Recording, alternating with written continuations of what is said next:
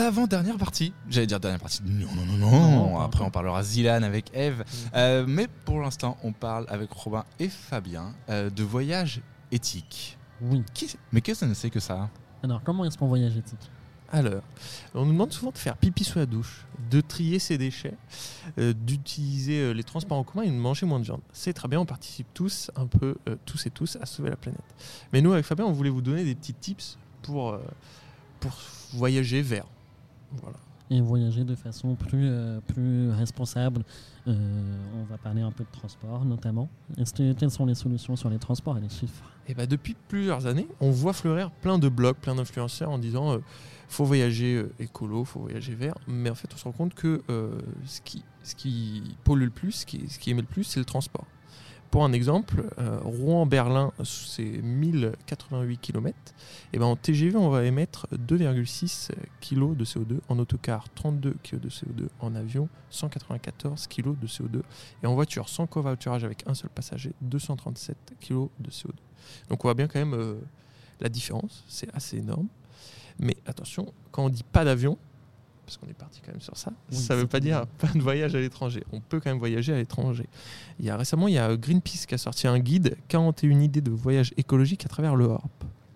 Donc, on a différents types de voyages, des voyages d'une semaine, deux, trois ou plus. Et alors, on parle de tout Maroc, Norvège, Grèce, Tunisie, Italie, Slovénie. Vraiment, on peut aller partout. On évite quand même l'Asie et le continent Amérique du Nord, Amérique du Sud. Mais on y trouve sur, ces- sur ce document-là des infos sur la destination, comment s'y rendre, quel train on peut prendre et d'où on peut partir. Et puis au mois de mars, on a deux, euh, deux nouvelles destinatives qui sont apparues euh, sur Instagram et autres. On a l'association Molo qui a pour but de promouvoir le voyage durable qui a été créé par trois copains, Léo Mallet, Chirapala et Alizé Pierron. Euh, et après, on a le média qui, qui- tout nouveau qui vient d'être créé qui s'appelle Ourail. Vous comprenez, Oura puis Rail pour le train. et donc qui a pour but d'aider les gens à voyager tout en limitant son empreinte carbone. Et là, ça a été créé par un, influenceur sur, euh, sur Instagram, Tolt.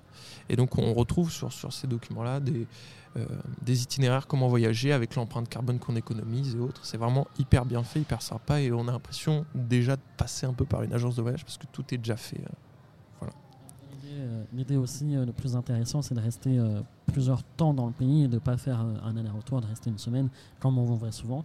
Et aussi d'éviter de faire des Paris-Toulouse en avion, ça serait bien. ça, je trouve ça totalement ridicule.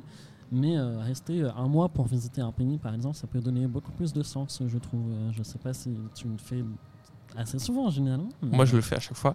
Mais c'est vrai que euh, j'avais eu la dernière fois une discussion avec Mathias qui me disait Mais moi, c'est pas vraiment possible. Parce que du coup, avec les enfants, avec les chiens et autres, c'est c'est compliqué.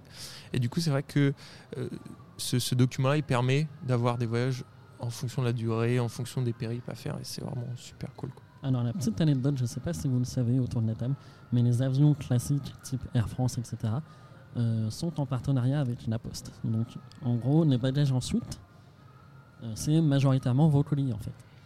Euh, euh, majoritairement, c'est que ça. C'est comme ça que les avions Air France, etc., sont rentables. Ça m'arrangerait que ce soit mes bagages qui. Bah, Oui, les colis, pourrait, bon, je- le, le colis vintage, je n'en ai rien à, à secouer. Mais que mes bagages arrivent là au lieu de vacances, moi, ça m'arrangerait. hein. Ouais, j'ai appris ça en regardant la vidéo de Tev ici Japon qui parlait de Kandisan, euh, les problèmes avec la douane, etc.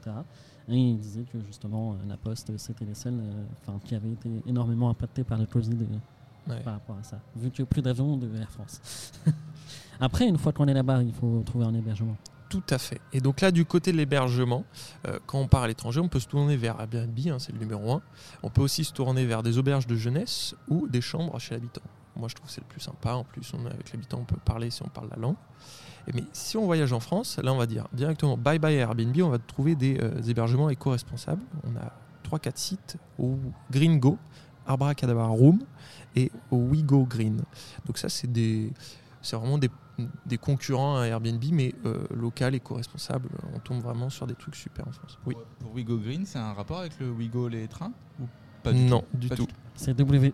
Voilà. Ah, on est en radio, alors évidemment. euh, peut- Excusez-moi. je non, mais c'est une un bonne remarque, on sait Merci, jamais. je euh, dis pas que des conneries. Surtout que Wigo, c'est une marque euh, qui souhaite euh, aussi faire plein de choses. Voilà, c'est euh, pour ça que je. D'où mon interrogation. totalement. Et on a aussi deux autres tips que je vous donne. C'est la coopérative Les Oiseaux de Passage. Et donc, euh, qui c'est une coopérative sur laquelle on peut aller voir pour avoir des logements. Et sinon, on a partirtranquille.com. Et donc là, je fais un gros coucou à, à Brigitte, euh, avec qui j'ai fait ça à La Réunion. Et donc, en fait, on va garder des animaux. En échange, euh, on a la maison. Moi, c'était trois semaines à La Réunion. Donc, euh, franchement. Est-ce qu'il y a ça en Europe, euh, par exemple Alors, partir tranquille, c'est ce que je connais le plus. Ils font ça dans toute la France métropolitaine. Ils font ça dans les Antilles et dans le Pacifique, donc Réunion, Madagascar. Et si on veut aller plus loin dans nos actions euh, Alors, Là, je vais être un peu rapide. On va pouvoir soutenir l'économie locale quand on va là-bas. On va pouvoir éviter euh, les fortes périodes de fréquentation pour pas surcharger les sites. Et là, c'est pareil, c'est si c'est possible, hein, forcément. On va pouvoir respecter la vie sauvage, ne pas déranger la faune et ne pas dégrader la flore. Par exemple, quand je reviens sur la Réunion, on va éviter de faire un tour en hélicoptère, mais on va plutôt faire soit une randonnée, soit un tour en ULM. Ça pollue moins et vous allez voir, les habitants, ils vont moins vous haïr là-bas. Voilà. On va laisser aucune trace de son passage, forcément. Et si vous faites un feu, utilisez des emplacements dédiés et éteignez-le intégralement. Vraiment, c'est hyper important. Ça peut aider pour éviter de brûler des hectares de forêt qui n'ont rien demandé.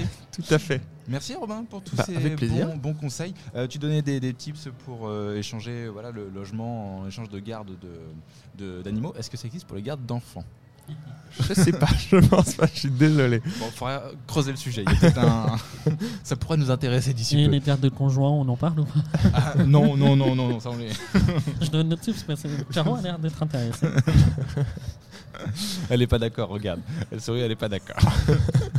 Avant qu'on dise des bêtises, un jingle et on passe à la chronique de Eve.